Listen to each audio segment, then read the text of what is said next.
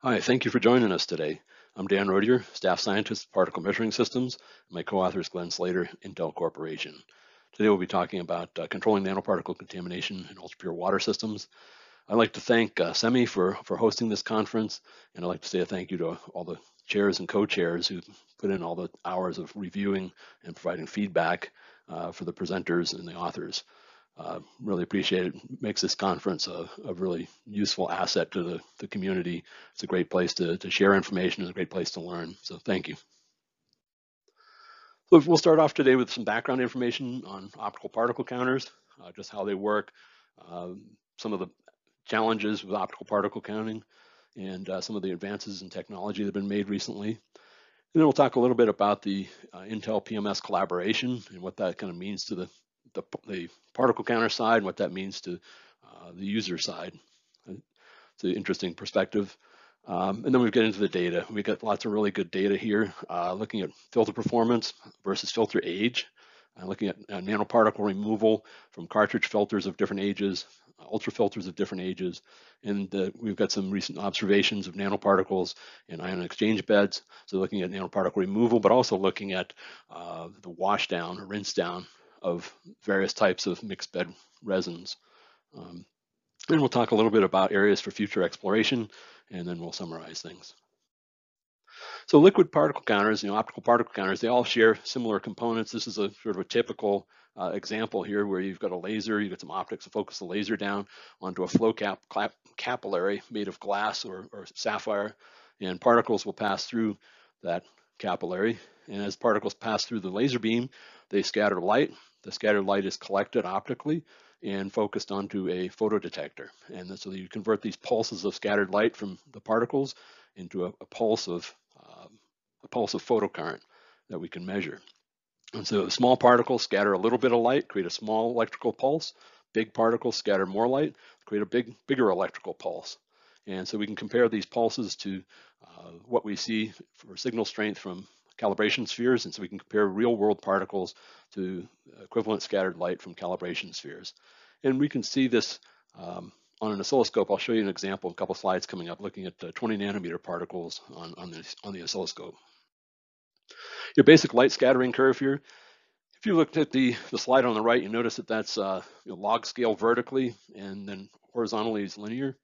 And you see right around 600, 600 nanometers, which is about 0.6 microns uh, you see it kind of changes from one regime to another. So at the, the, larger sizes, particle diameter on the horizontal axis there, at the larger sizes, the, the intensity of the signal changes with the diameter squared. Once you get below the wavelength of light, in this case about 0.6 microns, the signal drops off very steeply. It drops off with, as a function of diameter to the sixth power. So um, if you look at the, the plot on the left, this is a log-log plot. Um, it's easier to kind of see here these smaller diameters, but uh, basically if you if you're changing an order of magnitude in particle diameter, so if you're going from a 200 nanometer particle to a 20 nanometer particle, uh, it's going to scatter 10 to the sixth times less light, so a million times less light scattered by a 20 nanometer particle than a 200 nanometer particle. And so this relationship means that if you want to go from even 30 nanometers down to 20 nanometers, you need to have a, a 10x performance improvement in your signal to noise uh, to get that kind of particle counting performance. So it's a it's quite a challenge to uh, make small improvements in particle detection. So to do this, you need to have a comprehensive engineering approach. So you need to have solutions for both increasing the signal and reducing the noise. And we have these calibration spheres. This is shown on the oscilloscope here. These are 20 nanometer uh, polystyrene latex calibration spheres. And so this is how we calibrate the sensitivity of our particle counter. You can see these are well above the noise level. Um, so we have very good signal to noise and provide a very good statistically solid measurement. Um, and even though these are calibrated with polystyrene latex spheres, the, the optical particle counters are sensitive to metallic particles of diameters less than 10 nanometers due to the differences in refractive index. We can see a lot smaller metal particles. In any case, the signal to noise is the key to performance uh, and detectability. When it comes to the Intel PMS collaboration, we've been working together for uh, a number of years. Um, I really appreciate you know, working with, with my co-author, Glen. Uh, he's, he's, a tremendous tremendous resource and, and, asset and has a great great knowledge base. Uh, his years in the industry working on UPW systems, very clean UPW systems. Um, what PMS brings to the collaboration is our core metrology capabilities. You know, we've got decades of particle counting experience, and we've got you know really uh, pushing the technology forward here. And so we collaborate with Intel to meet their requirements for fab implementation. So we come out with some technology and then and we'll get pushback from Intel. They'll say, hey, you need to make it better. You need better signal to noise. You need to have better unit to unit, to unit matching. So if we're going to roll this out and uh, make measurements in different areas and we try to make comparisons in different areas, uh, we need to be able to compare these units and know that we're seeing you know, apples to apples here. So really, the result of the, the collaboration is a, is a better quality particle counter. Um, and so this ability to partner together uh, is a win for both of us, both sides. And with that, I'll turn it over to Glen. Thank you, Dan, and hello, everyone. My name is Glen Slayter, and I'm responsible for analytical sustaining and development at the Intel Corporation. I've been with the company now for nearly 20 years in a variety of different positions along that journey. This role brings with it a tight and never-ending crunch to drive down particle counts in our water with the ultimate goal of improving fab yields. Sustaining this effort requires constant engagement with our vendors at a technical and developmental level, with a focus not only on short-term needs, but with a constant eye on the next generation. This requires an ability to evaluate equipment in advance of release and provide feedback to help drive metrology to, to, meet, to meet the demands of our semiconductor application. I value and appreciate that relationship with particle measuring systems.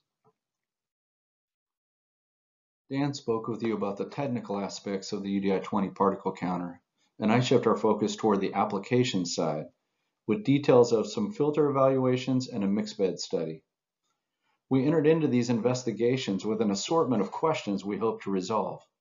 For example, what advantage does the UDI-20 gain over the UDI-50 in bringing visibility to particle baselines throughout our treatment system? Second, does the UDI-20 provide enough resolution to distinguish quality of individual filter housings of various ages? Third, can the UDI-20 characterize the overall efficiency of our filtration systems? Four, how does filter efficiency correlate to particle bin size as a filter ages? And last, could 20 nanometer baseline monitoring across specific unit operations like filters and mix beds enable a move from time-based maintenance to quality-based maintenance, potentially providing a cost benefit? In the next few slides, I will be sharing some results of our particle testing to better understand and characterize our various filtration systems. In generating these slides, I recognized right away that some obvious questions would naturally arise regarding the identity of our filter and resin manufacturers and ratings. Those are very relevant questions, but unfortunately, I'll tell you up front that I will be unable to share those details. Regardless of that, I'm confident that you'll benefit from the results, and I hope that it will trigger testing ideas that you might consider at your own facility. As you see from the schematic at the top of the slide, our filter particle study was applied to an array of six parallel cartridge filter housings with a common feed and a common product as shown. In this study, we utilized both the UDI-20 and UDI-50 optical particle counters to measure particle baselines on the product side of each filter housing, as well as the common feed and common outlet. Reordering the dataset by filter age as shown in the chart below, exposed a strong correlation between particle counts and filter life. Remarkably, from just one to six months, we see a 12x increase in 20 nanometer counts and 50 nanometer counts at six months that well exceed our 20 nanometer baseline at just one month. In the next two slides, we will see the influence that this six month old filter has on the overall system performance. Comparing the common feed and common product baselines in and out of the filter system by particle size enables us to characterize the overall filtration efficiency in relation to the rating of the filter. Overall, these UDI-20 results show strong filter efficiency, but noteworthy in the results is the measurable decrease in efficiency that occurs under 50 nanometers. This trend plots the filter efficiencies of each of the six filter housings in our study as a function of particle size to highlight the effect of filter age. The top line is our one-month-old filter, showing the strongest efficiencies across the full range of particle sizes. From there, as we head down the trend, we see that filter efficiencies steadily drop as the filter ages from one to six months. As you can see, at just six months, efficiencies at 20 to 50 nanometers plummet from 94% to just 76%. This final chart illustrates a similar filter analysis as was just presented, but this time applied across three trains of ultrafilters. In this study, we blindly measured particle baselines of 20 nanometer and above at the product of three select filter uh, UF skids representing filter ages from 2 to 6 years. Reordering the baseline results by filter age as shown here illustrated a strong correlation to filter life just as was demonstrated with the cartridge filter study. In this final section of our study results, we transition in the treatment of UPW from particle characterization in filtration systems to a deeper dive on ion exchange mixed bed particle loading, rinse down, and performance. While the primary function of an ion exchange resin is removal of ionic compounds, they have also proven quite effective in filtering out nanoparticle contamination. This trend illustrates the particle counts in and out of an ion exchange mixed bed. As you see here, the incoming water source contains particle baselines which are not only unstable, but are also orders of magnitude higher than the outlet. This is noteworthy because incoming particle counts can have a significant effect on mixed bed performance and risk to downstream filtration. This next slide highlights the 20 nanometer particle rinse down performance of new ion exchange resin from two different suppliers. The blue particle profile indicated as resin A exhibits a slow and gradual rinse that takes several days to reach the desired target for bringing the mixed bed back online. By contrast, resin B from a second supplier rinses down uh, below target in just a few hours. The difference in resin rinse down performance as shown here has significant implications. In this example, resin B, the quicker rinse down shown in orange, is superior in several ways.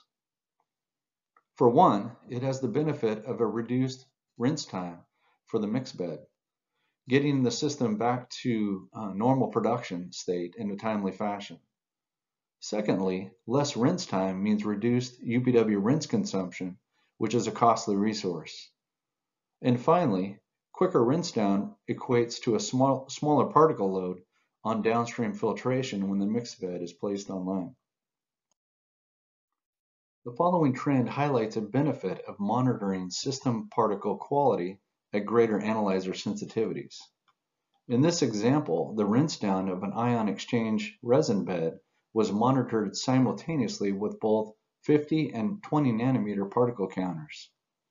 In this case, the less sensitive 50 nanometer counter in gray plummeted quickly, reaching the target threshold permitting the bed to come online. The subsequent spike and second rinse down early in the 50 nanometer counter trend in gray shows the timing of that action. During the same period, the 20 nanometer counter in blue is clearly still experiencing a steep rinse down, only partway to its ultimate baseline. The area under the rinse curve highlights the total sub 50 nanometer particle throw, which was transferred onto and potentially through the final filtration system downstream. A move to 20 nanometer monitoring can help optimize rinse timing, which can reduce filter loading and have the potential to improve manufacturing yield as well. Okay, this last trend was a learning that we just had to pass along. In this image, the blue profile represents a typical ion exchange bed rinse down, whereas the trend in orange tracks the result of a less than ideal experience. During this resin rinse, the leak, a leak was soon discovered. When it could not be simply resolved, the rinse flow was shut off and the bed was fully drained. Unable to acquire necessary resources to complete the repair that afternoon, the resin was left to sit wet overnight. The next day, the leak was repaired and the rinse was resumed. However, the 20 nanometer particle counts struggled considerably over the next several days before finally reaching the ex expected baseline. In the end, the compromised performance was attributed to a persistent contaminant introduced while the bed sat idle. So where do we go from here? This study opens the door to countless opportunities to better understand and optimize our UPW treatment operations. For starters, this data has brought new perspective regarding our maintenance strategies. Seeing how particle concentrations increase with filter age enables us in the short term to optimize our maintenance frequencies to minimize particle baselines, while ultimately we work to qualify new filters with increased retention and longer life. Secondly, these results open the door to the possibility of transitioning some of our maintenance activities from time-based to quality-based, which could better optimize our filter life and capture measurable cost benefits. Secondly, we'd like to repeat these studies to strengthen this age correlation. Likewise, we could expand it out beyond six months with the ideal of characterizing filter and resin quality throughout its entire lifespan. It would also be interesting to add the resin mix bed uh, into the age evaluation, testing beds of various ages to see how particle performance changes as a function of time. And finally, we could extend these particle characterization efforts across other unit operations. We could begin by segmenting every major unit operation to expose the primary sources of particle adders. From this segmentation, we could narrow in on the highest sources to explore uh, improvement opportunities. And finally, we could repeat that same segmentation from fab to fab to highlight differences and drive low performing systems to higher standards. And with that, Dan, I turn it back to you. That's great. Thanks, Glen. Appreciate you sharing the data and getting your perspective on that. Uh, to summarize, collaboration um, in this case, collaboration between a particle counter manufacturer and a device manufacturer, uh, results in better metrology. So by, by working closely together and understanding the needs and how the product needs to perform, um, we're able to come up with, with better metrology both now and in the future. And so you know, we, we encourage collaboration with device manufacturers and um, you know, we look forward to in, in doing more of that as we go into the future. Uh, our objective today is to share some results from this particular collaboration we have with Intel and uh, we had a chance to go through some really interesting data. We went through the, the filter data first, you know, looking at the cartridge and ultrafilter data, showing that strong correlation between duration of usage and particle filtration efficiency. This is particularly true with the cartridge filters. Um, and by transitioning from 50 nanometer to 20 nanometer particle metrology makes it a lot easier to detect and track those changes in filter performance. You know, in fact, the cartridge filter performance changes really only visible after about six months of usage. And by that time, the contamination uh, at 20 nanometers it increased by uh, 1200% in those six months. So the small particles start breaking through the filters a lot sooner than the large particles do. And the only way you're going to know that is if you're monitoring that. Um, we also looked at the study of the ion exchange resin and it's highlighted some significant differences uh, in quality between suppliers. It also showed that the ion exchange uh, resins are really good at removing uh, nanoparticles. Um, so you're looking at orders of magnitude uh, removal, uh, relatively speaking. Um, and so that was kind of an interesting find. Others have reported similar similar results at a little bit larger particle sizes. Um, rinse down time differences, you, we saw that from, from uh, vendor to vendor. We also see a difference between um, you, your decision when you, when you decide that the rinse down is complete and you want to bring the unit online. And if, if, you're monitoring at 50 nanometers, that point comes a lot earlier. But if you're monitoring at 20 nanometers, you can see that the bed's still rinsing, still flushing down, uh, continues to flush down for, for hours more um, after the 50 nanometer data looks clean. Uh, so by monitoring at 20 nanometers, you can keep that rinse down going until you know it's clean at 20 nanometers, and you can reduce loading up your downstream filters by bringing it online a little bit too early.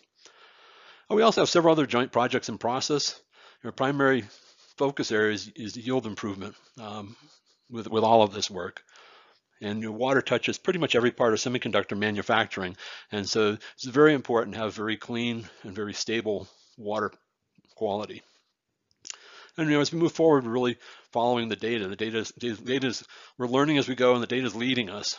And so it kind of opens our eyes. We see some opportunities, new opportunities for continuing to improve, uh, improve our yield, yield enhancement, here, improve the quality of the the water product.